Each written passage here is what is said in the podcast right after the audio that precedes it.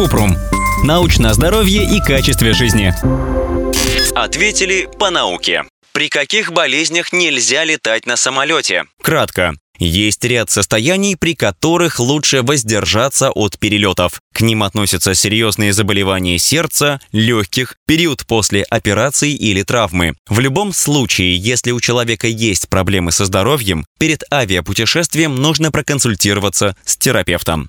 Подробно. Если у человека есть проблемы с венами, то путешествия на самолете, особенно дольше 4 часов, увеличивают риск тромбоза глубоких вен. Из-за долгого сидения в самолете могут отекать ноги. Это повышает вероятность образования тромбов, поэтому в таком случае врачи обычно рекомендуют надевать компрессионные чулки. Путешествие по воздуху обычно противопоказано, если у человека есть стенокардия или боль в груди в покое, либо активное инфекционное заболевание.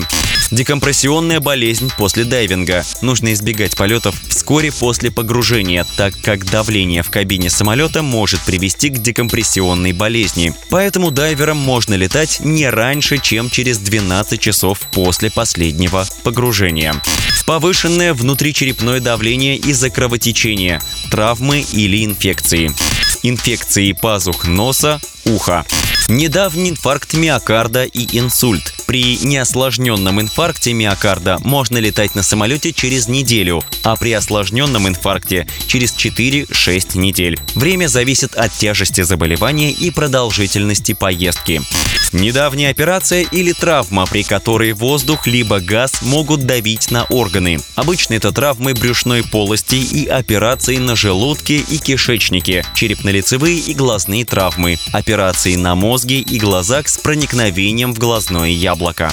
Тяжелые хронические респираторные заболевания, отдышка в покое и нерешенный пневмоторакс серповидно-клеточная анемия – наследственное заболевание, которое связано с изменением формы гемоглобина в крови.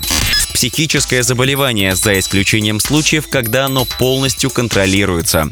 Этот список не исчерпывающий. Решать, можно вам летать или нет, нужно индивидуально со своим врачом. Ссылки на источники в описании подкаста. Подписывайтесь на подкаст Купрум, ставьте звездочки, оставляйте комментарии и заглядывайте на наш сайт kuprum.media. Еще больше проверенной медицины в нашем подкасте без шапки. Врачи и ученые, которым мы доверяем, отвечают на самые каверзные вопросы о здоровье. До встречи!